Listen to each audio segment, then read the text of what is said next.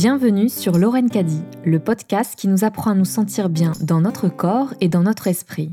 Nous partirons à la rencontre de femmes et d'hommes qui ont décidé de faire de leur travail un moyen pour faire du bien, pour accompagner leur entourage à grandir, à mûrir et à trouver un équilibre entre corps et esprit.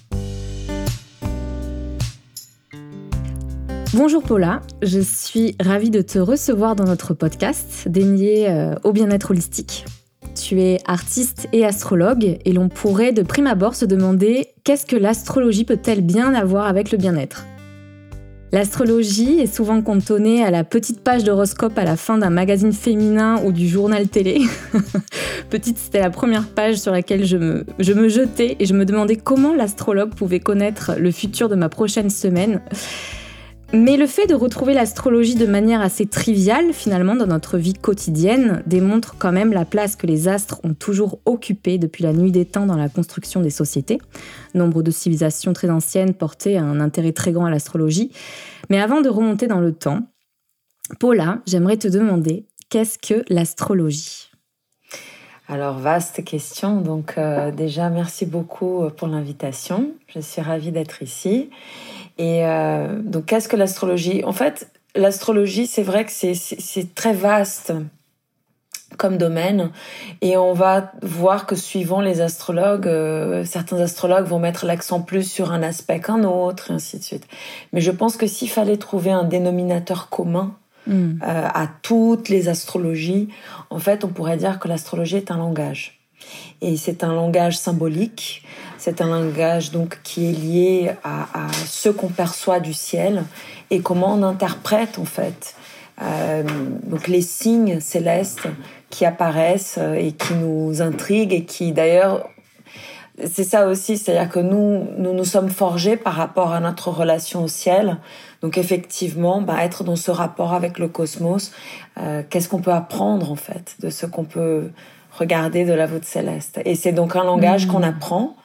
Et, euh, et, une fois qu'on commence à parler ce langage, on commence à plonger non seulement dans dans les, dans les mythes, euh, dans, dans, dans, des visions, disons, plus collectives, mais on peut aussi plonger dans la psychologie, dans les parties les plus euh, intimes et profondes, en fait, des personnes.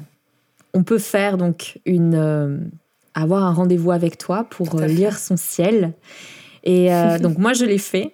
J'ai trouvé ça super intéressant parce que euh, ça te donne en fait les outils dont tu, que tu as de pouvoir peut-être mieux appréhender ta vie en fait et de connaître ton potentiel. Je pense que c'est ça en fait. On est on n'est jamais sûr de soi finalement. Enfin, on peut avoir une confiance, oui, illimitée, mais quelque part, euh, il peut y avoir, de manière générale, on, on, peut douter de soi parfois. Et je crois que l'astrologie permet de réhabiliter quelque part euh, le potentiel qu'on a, les capacités et, de, tracer euh, un chemin peut-être plus éclairé et plus lumineux. Ouais, c'est-à-dire que la façon dont je vois la chose, c'est que plus on est conscient, parce que si on regarde le ciel, le thème astral de quelqu'un, le ciel de sa naissance, c'est comme si on avait accès en fait à, notre psyché. Et on est mhm. en train de voir notre psyché. Et donc déjà, le simple fait de regarder ce qui se passe à l'intérieur de nous, donc d'apporter la lumière de notre conscience dans des régions que jusqu'alors peut-être elles étaient dans l'ombre, on les voyait pas. Ça nous permet de nous connaître euh, d'une façon très très profonde. Et quand on commence à se comprendre, à se connaître, on est capable de faire des choix en conscience. Et quand on fait des choix en conscience, ben c'est là où on touche à la liberté. Pour moi, liberté et conscience, c'est des synonymes. C'est vraiment plus on est conscient, mhm. plus on est libre parce qu'on sait pourquoi on est en train de faire quelque chose. Ça n'empêche pas qu'évidemment on va trébucher dans le chemin, on va voir qu'on a fait le mauvais choix. Mais c'est parce qu'on est humain. Euh, voilà, c'est aussi parfois on peut comprendre avec la tête et puis le temps que ça puisse être vraiment intégré par le cœur, ça prend un certain temps. Mais déjà on est dans ce travail de conscience de qui on est et on commence à évoluer, je pense. Euh, d'une façon qui est quasi irrésistible en fait. C'est très intéressant. C'est comme une fleur ou une plante qui reçoit de la lumière. Quoi. Elle va se tourner naturellement vers cette lumière. Et cette lumière, c'est quoi? C'est la conscience. Conscience de qui on est. Comment tu es devenue astrologue toi-même? Ça, c'est une superbe question parce que je dirais que consciemment, j'ai décidé de devenir astrologue parce que j'ai écouté mon intuition. Et je me rappelle le moment où euh, euh, j'ai eu cette idée. C'était, voilà, j'avais donné des cours parce que pendant très longtemps, je, travaillais dans la communication. Je travaille toujours un peu, toujours. Euh, et j'avais fait des cours online sur un tout autre sujet. Donc sur Instagram en plus. Donc le truc hyper de, de maintenant. Et quand je suis arrivée au bout de ce processus, je me suis dit, j'aimerais bien continuer à enseigner des choses, mais j'aimerais enseigner des choses qui sont pérennes, des choses qui vont pas, euh, qui n'ont pas de date de péremption, euh, genre. Euh, et là, universel, éternel, quoi. Ouais, universel et éternel. Il y avait un peu ce côté, je veux enseigner quelque chose qui a vraiment de la valeur. Et non pas qu'Instagram n'ait pas de la valeur, mais disons, je trouve qu'Instagram c'est quand même un peu l'écume, quoi, de notre époque. Et, et là, mon intuition m'a dit l'astrologie. Et je me suis dit, mais je suis pas astrologue. Et puis mon intuition m'a dit, mais donc apprends. Et là, c'était genre, je dis bon, d'accord, j'ai décidé à ce moment-là. Mais en fait, ce qui est drôle, c'est que à partir de ce moment, donc ça c'était le moment conscient. Mais maintenant, quand je parle, par exemple, à ma, à ma, ma famille, euh, ou ma tante, euh, mon mari même, euh, les gens me disent tous, euh, mais depuis que t'es petite, euh, t'as toujours été passionnée de mythologie, t'as toujours été passionnée d'histoire. Euh, je me rappelle quand j'étais adolescente, j'avais un superbe livre qui s'appelle De Sphera, qui est donc avec toutes les régences planétaires, et j'arrêtais pas de regarder ce livre. Euh, donc je pense que d'une certaine façon, l'astrologie, elle a toujours été là. Et contrairement à toi, j'ai jamais été lectrice d'horoscope. Ça m'énervait en fait. J'aimais vraiment pas ça. Donc en fait, je, je, je pense que j'ai je sais pas, j'allais jamais regarder ça dans un magazine. Et parce que je sais pas, il y avait quelque chose en moi qui disait, euh, hmm, c'est pas ça pour moi l'astrologie. Donc j'ai et je je sais pas pour critiquer. Je trouve que c'est très bien que l'astrologie soit présente dans les. C'est la première approche qu'on a nous. Euh, Exactement. Donc c'est pas du tout. C'est juste moi personnellement, mhm, ça m'a jamais attiré. Donc on aurait pu dire bon, elle va jamais devenir astrologue. Elle s'intéresse pas par les horoscopes. Mais en fait c'était. Je pense que les choses étaient en train de de se construire euh, un peu comme tu sais une plante qui va d'abord faire ses racines pour après donner une fleur. Donc je pense qu'en fait, j'étais en train de travailler toutes ces questions d'une façon inconsciente. Et quel est le type d'astrologie que tu pratiques? Et pourquoi avoir choisi celle-ci plutôt qu'une autre? Parce qu'il y y a plein de types d'astrologie, l'astrologie karmique, euh, sidérale, etc. Donc, Totalement. Qu'est-ce que toi tu fais? Bah, En fait, quand j'ai commencé, euh, j'ai commencé à regarder évidemment les écoles. Et, et j'ai vu que l'astrologie occidentale, en tout cas, il y avait donc un courant psychologique qui était très très fort. Et, et, en regardant un petit peu au niveau français, je suis tombée sur des cursus qui étaient plus axés dans une psychologie freudienne. Et moi, Freud, c'est vraiment pas ma tasse de thé du tout. Euh, et donc je me suis dit, oula, ça, j'ai vraiment pas envie de faire. Du coup, je suis allée regarder du côté anglo-saxon de la force. Et là, je suis tombée effectivement sur une astrologie psychologique, mais qui était jungienne. Et Jung me parle beaucoup plus que Freud. Donc je me suis dit, tiens, quitte à apprendre une astrologie. Euh. Mais après, il y avait aussi l'aspect traditionnel, euh, parce que j'ai une vraie passion pour l'histoire. Et j'ai envie de comprendre comment un astrologue euh, au Moyen Âge ou comment un astrologue dans l'Antiquité voyait les choses, euh, comprenait les choses. Donc j'ai aussi besoin d'avoir cette dimension historique qui est hyper importante. Donc l'astrologie traditionnelle en elle-même m'intéresse, mais c'est vrai que au 21e siècle, je trouve que c'est super intéressant de tamiser ça avec de la psychologie et dans mon cas, c'est la psychologie jungienne. Donc effectivement, j'ai pour l'instant c'est ce chemin-là que j'ai tracé, mais par exemple l'astrologie euh, euh, sidérale, karmique et ainsi de suite, c'est pour moi, ça reste des champs d'exploration. Euh, euh, il faut juste que voilà, dans mon cheminement d'astrologue, je, sais qu'à un moment donné, je vais regarder tout ça parce que c'est sans fin. Il y a tellement de choses à explorer. Euh, J'aimerais souligner le fait qu'à l'heure d'aujourd'hui, dans des pays comme l'Inde, la Chine, en Asie du Sud-Est en fait, Sud-Sud-Est, de façon générale, l'astrologie conditionne beaucoup les comportements dans le choix des dates, euh, par exemple pour signer un contrat d'affaires, pour fixer une date religieuse, euh, une cérémonie hindouiste ou même organiser un mariage. Et en France, ce n'est pas tout à fait le cas ou plus le cas, mais on constate quand même que l'astrologie a le vent en poupe sur les réseaux sociaux et dans beaucoup de magazines, surtout féminins, comme si c'était un truc de femme. Et on y parle, on y parle souvent des effets euh, négatifs de Mercure rétrograde, etc. Et en somme, de manière plus ou moins importante, on vit avec les astres et leur influence sur notre vie. Est-ce que tu pourrais nous dire comment on en est arrivé à donner aux astres une sorte de pouvoir sur nous hmm. Bon, déjà, je pense, par exemple, quand on prend le cas, par exemple, de l'Asie, où les personnes vont choisir des dates par rapport à des configurations précises, ça, c'est une tradition qu'on trouve aussi en Occident. Ça s'appelle l'astrologie élective.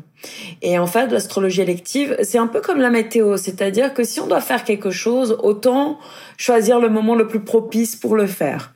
Donc ça veut pas dire que euh, c'est la, la, la, solution à tout, mais euh, disons, c'est comme voilà, on a un voilier, on va se mettre dans le sens euh, des, des, des vents pour pouvoir aller là où on veut. Après, évidemment, il peut y avoir des, des, des choses qui vont se passer qu'on n'a pas prévues, mais disons qu'on met toutes les chances de notre côté. Donc ça, je trouve que c'est même une... Et c'est beau d'ailleurs de choisir la date, euh, une date par hmm. exemple pour se marier, de se dire ah à quel moment, euh, comment sera configuré le ciel à ce moment-là. Et on peut d'ailleurs il y a même des cérémonies et d'ailleurs j'ai vu ça au Brésil parce que je, je suis d'origine brésilienne. Il y a même des mariages astrologiques où c'est l'astrologue qui célèbre le mariage et, et, je trouve que c'est très beau. Et d'ailleurs la question de l'horaire est très importante. Tout le monde arrive à hmm. l'heure.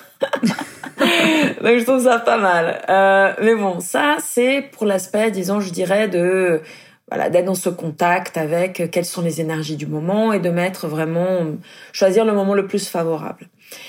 Après, je trouve que cette question de pourquoi les astres ils ont autant de pouvoir sur nous, je trouve que comme tout dans la vie, on a le choix. On, peut soit voir les choses d'un point de vue totalement extérieur et dire ah euh, si quelque chose m'arrive c'est la faute à quelqu'un ou ah si quelque chose m'arrive c'est la faute à Mercure euh, ou ah si et donc on est totalement extérieur à nous-mêmes. Déresponsabilisé aussi. On se déresponsabilise et on pense que c'est euh, c'est pas nous, c'est autre chose qui est en train de, de commander notre vie soit on peut adopter un point de vue plus, je dirais, responsable et de se dire que euh, c'est pas parce qu'on va regarder la météo, c'est pas parce qu'on va essayer de trouver un moment favorable qu'on est dépossédé de notre responsabilité pour que les choses puissent marcher. Et je pense aussi que Mercure, Jupiter, Pluton, euh, ils sont totalement indifférents à nous. Euh, c'est pas les, planètes elles-mêmes, euh, elles sont en train de faire leur rotation autour du Soleil comme elles l'ont toujours fait ce qui, est intéressant en astrologie, c'est de se dire que ces mouvements planétaires, ils sont comme un miroir de ce qui se passe sur Terre. C'est pas que les planètes nous déterminent, c'est qu'en fait, elles sont plus des, sortes de, elles réfléchissent des cycles qu'on passe nous et comment ces choses-là se parce que c'est nous qui avons inféré du sens à ces planètes. Nous nous sommes construits par rapport à ces planètes. Donc, c'est naturel que dans ce va-et-vient, dans ce dialogue, dans ce langage, on soit en train de regarder le ciel un peu comme un miroir magique. Euh, j'ai eu cette épiphanie il y a quelques jours. Je me suis dit, c'est un peu comme le miroir magique de la de la sorcière de Blanche Neige. Mais le problème, c'est que la sorcière de Blanche Neige, elle posait des questions bêtes au miroir.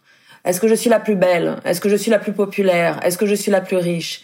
Et le miroir lui donnait une question, une réponse euh, ben, vraie, mais aussi un peu bête. Imagine avoir le même miroir qui te dit la vérité et pose des bonnes questions à ce miroir, comme euh, qu'est-ce qui me rend heureux? Euh, qu'est-ce que je cherche dans une relation amoureuse? Qu'est-ce qui m'alimente émotionnellement? Ce genre de questions est beaucoup plus intéressante et c'est ce genre de questions qu'on veut poser à ce miroir. Et ce miroir, c'est le ciel. Il existe, il est vrai. Et mais comment on en est arrivé à donner une une sorte de couleur, de tonalité à ces différentes planètes. C'est de bah, façon empirique, j'imagine, enfin comme la Lune avec les effets totalement, sur la marée. Mais... Totalement, c'est de façon empirique. En fait, il faut, imaginer que déjà, euh, les, la symbolique qu'on a prêtée à ces planètes-là, elle s'est construite pendant des millénaires. Et avant même le, avant même euh, la l'invention de l'écriture. Donc c'est-à-dire aussi de façon orale et pendant vraiment on a des depuis toujours parce que si on imagine l'homme disons l'homo sapiens qui a commencé à essayer de comprendre euh, où est-ce qu'il était, ben déjà l'alternance jour et nuit c'est un petit peu le fondement quasiment euh, de énormément de religions parce que ce côté un peu voilà la lumière, les ténèbres, le bien, le mal et la vie, la mort. Exactement. Donc tout ça, euh, on s'est on s'est constitué par rapport déjà à ce rapport qu'on a au soleil et à la lune. Et d'ailleurs un truc qui est extraordinaire, c'est que vu de terre, le soleil et la lune ont le même diamètre. Comment Regarde, c'est miraculeux. C'est-à-dire euh, entre une étoile et un satellite, que quand on regarde le ciel, ils ont la même taille. C'est, je pense que c'est une chance sur, je sais pas, un milliard. C'est hyper, euh, c'est improbable. Et pourtant, c'est notre réalité. Donc déjà, d'avoir ces deux luminaires, on appelle d'ailleurs le Soleil et la Lune les luminaires. Euh, petit à petit, en regardant Mercure, on a vu que Mercure avait quand même un mouvement très rapide et très bizarre. Il disparaissait, il réapparaissait, il rétrogradait. Donc on s'est dit, bah peut-être parce qu'il va si vite, peut-être est tellement proche en plus du Soleil, bah peut-être c'est le messager du Soleil, peut-être c'est voilà, donc d'où peut-être l'idée d'un messager des dieux. Puis Vénus, qui est super brillante dans le ciel et qui a un mouvement hyper régulier, est devenue la déesse de la beauté et de l'amour. Mars, avec sa lumière rougeâtre, fait penser au sang. Sang, guerre, donc dieu de la guerre. Jupiter qui est énorme dans le ciel est très brillant. Deuxième soleil d'une certaine façon dans notre système solaire le dieu des dieux. Et puis Saturne, qui était la dernière planète qu'on voyait, délimitait les limites de notre univers visible. Parce qu'il ne faut pas oublier que jusqu'à la Renaissance, quand on regardait le ciel, c'était juste avec nos yeux. On n'avait pas d'instrument d'optique. Donc Saturne marquait la limite. Et donc, Saturne incorpore ça, tu vois. Et d'ailleurs, j'ai découvert il n'y a pas longtemps, je crois que c'est dans les années 30 que Pluton a été découverte. Totalement. Donc c'était une planète qui était euh, inconnue à ce jour et qui devait donc qui a dû transformer plein de profils euh, astrologiques. bah en fait, ce qui se passe avec les planètes qui ont été découvertes, disons à l'époque moderne, donc ça a commencé avec Uranus à la fin du XVIIIe siècle, puis après Neptune courant du XIXe et puis Pluton en 1930.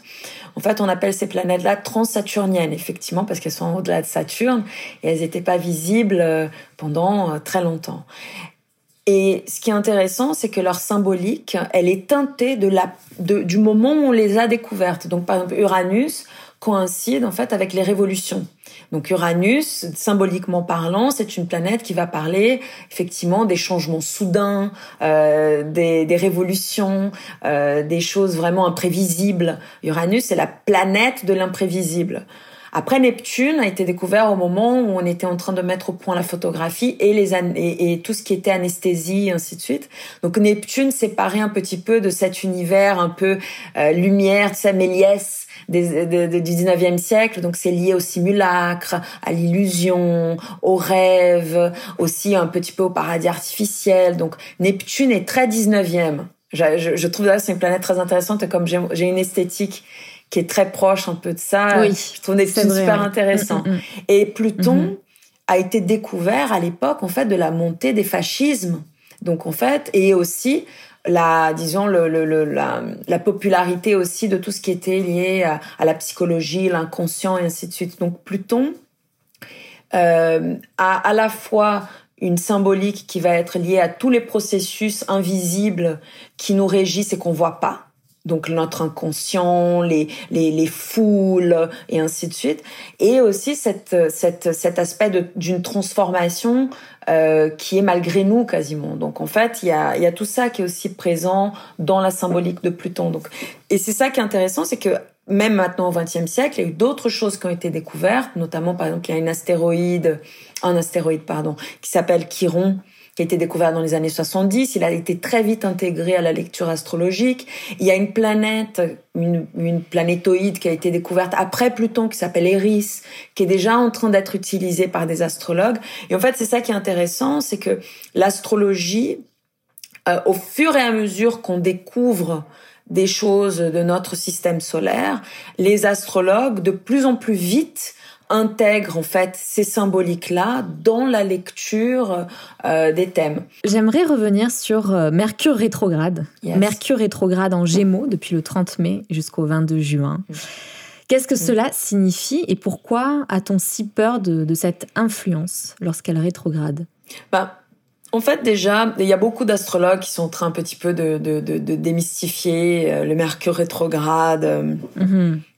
Et c'est très bien d'ailleurs, parce que en fait, quand une planète rétrograde, grosso modo, ça veut dire qu'en fait, on est en train de révisiter les degrés qu'elle a déjà parcourus de façon directe. Donc en fait, quand une planète rétrograde, c'est un moment de réflexion, de revenir sur nos pas, de comprendre pourquoi les choses sont, sont ainsi. C'est vraiment plus un moment d'introspection. Et dans le cas de Mercure, en fait, on est invité, suivant le signe où se trouve Mercure, euh, à révisiter en fait nos processus mentaux. Qu'est-ce qu'on a pensé de si Comment on communique avec les gens? Comment on est en train d'échanger? Et là, en ce moment, il est en train de rétrograder en Gémeaux, donc effectivement, bah, c'est un petit peu une mise au point de nos voilà, de à quoi on est en train de penser, comment on communique avec les autres, ainsi de suite. Bien évidemment, et ça c'est drôle, c'est que Mercure, il a quand même cet aspect, donc le dieu pour le coup, cet aspect un petit peu, tu sais, il était le dieu évidemment du voyage et, de la communication, mais c'était aussi le dieu des voleurs. Il a un côté un peu espiègle, à Mercure. Mmh. Donc on remarque mmh. que, disons que les probabilités pour qu'il y ait un petit peu des couacs au niveau des moyens de communication, euh, disons, c'est un peu le, moment pour ces choses-là. Donc, c'est, on dit toujours avant un Mercure rétrograde, c'est bien de faire un, un, un nettoyage de l'ordi, de s'assurer que voilà, tous nos igouigouis techniques euh, sont bien, qu'on a tout rebooté, que tout est bien, pour ne pas avoir de mauvaises surprises. Parce que souvent, euh, on peut aussi des mecs qui vont se perdre, ce genre de choses. Quoi. C'est pas grave en soi. Il faut juste euh, se dire que bon, voilà, c'est une période où effectivement ce genre de choses peut mais mais de là, par exemple, dire ah Mercure rétrograde, euh, je vais pas, euh, euh, je sais pas moi, je vais, je vais arrêter d'écrire des mails ou je vais arrêter de ci de ça.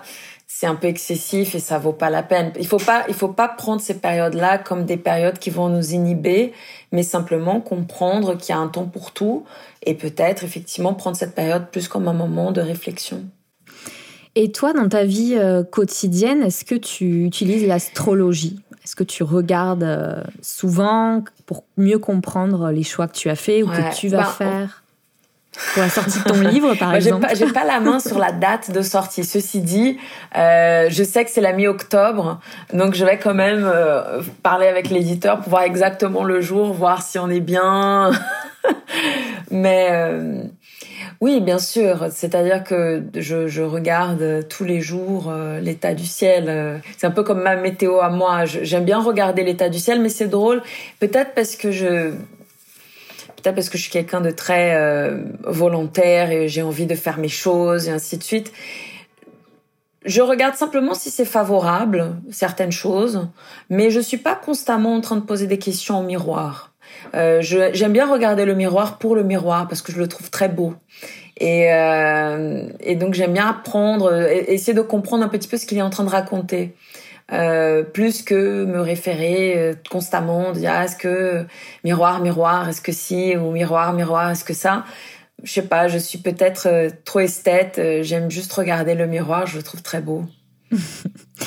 Et justement, donc là, je, on va bientôt conclure ce podcast, mis à part ce petit rituel, ou peut-être que c'est ton rituel bien-être préféré, est-ce qu'il y a un, geste, quelque chose qui, revient souvent dans ta routine et qui te permet de trouver une sérénité? Alors, euh, ben, en ce moment, j'essaye d'avoir une pratique de prière le matin et le soir. Euh, je suis tombée d'ailleurs sur un truc super, genre euh, des prières aux anges planétaires. Donc du coup, c'est ça, c'est pour l'astrologue que je suis, mmh, super content. Parfait, le combo. Euh, ça, ça mêle euh, voilà astrologie, cabale, euh, christianisme, t'as tout ça en même temps. Donc en plus, comme je suis brésilienne et que j'adore les J'adore les syncrétismes. ouais, j'adore, j'adore ce genre de truc. Donc, euh, je suis en train de mettre ça en place et c'est vrai que c'est, ça donne une tonalité pour les jours. Donc, par exemple, aujourd'hui, c'est jour de Jupiter, jeudi. Hein. Et donc, euh, voilà, on fait une invocation le matin euh, et puis le soir, on fait une prière. Et ça permet en fait d'avoir une d'ouvrir et de fermer une journée. Et, et, et, je trouve que ça, ça m'apporte une, ouais, une certaine sérénité. Et puis, ça me fait penser à des, voilà, ça me met dans une réflexion qui, que je trouve intéressante. Et puis, sémillante aussi, c'est quelque chose qui ouvre la, je dirais la, la lecture symbolique du réel. Donc, euh, et ça, c'est quelque chose que j'essaie de faire euh, constamment avec l'astrologie. Est-ce que pour terminer, tu pourrais euh, nous dire en quoi va consister ce livre que tu as écrit? Alors, donc le petit livre que je vais sortir euh, fin de l'année chez Larousse, c'est un petit manuel d'initiation à l'astrologie. Donc en fait, l'idée ici, c'est que si on connaît pas l'astrologie, mais qu'on est intrigué et qu'on veut savoir lire par soi-même son thème, il y a toute une série en fait. Donc vraiment, je prends le lecteur par la main et euh, je lui montre avec des tas de petits exercices, euh, euh, voilà, comment lire, comment interpréter tel et tel aspect. et puis c'est, je dirais que c'est un premier pas si on veut, voilà, rentrer dans ce monde fantastique que l'astrologie, de démarrer avec un petit livre comme ça, parce que du coup on développe une pratique. Et la particularité du livre, c'est qu'il va être totalement illustré. Euh, par mes soins et, euh, et ça ça, ça c'est quelque chose qui me qui me qui m'enthousiasme énormément. Parce que la partie écriture c'était très intéressant mais ça a été c'est difficile d'écrire. Autant illustrer c'est un petit peu le dessert. Donc euh, là je suis dans le côté neptunien à fond. Donc ça c'est super.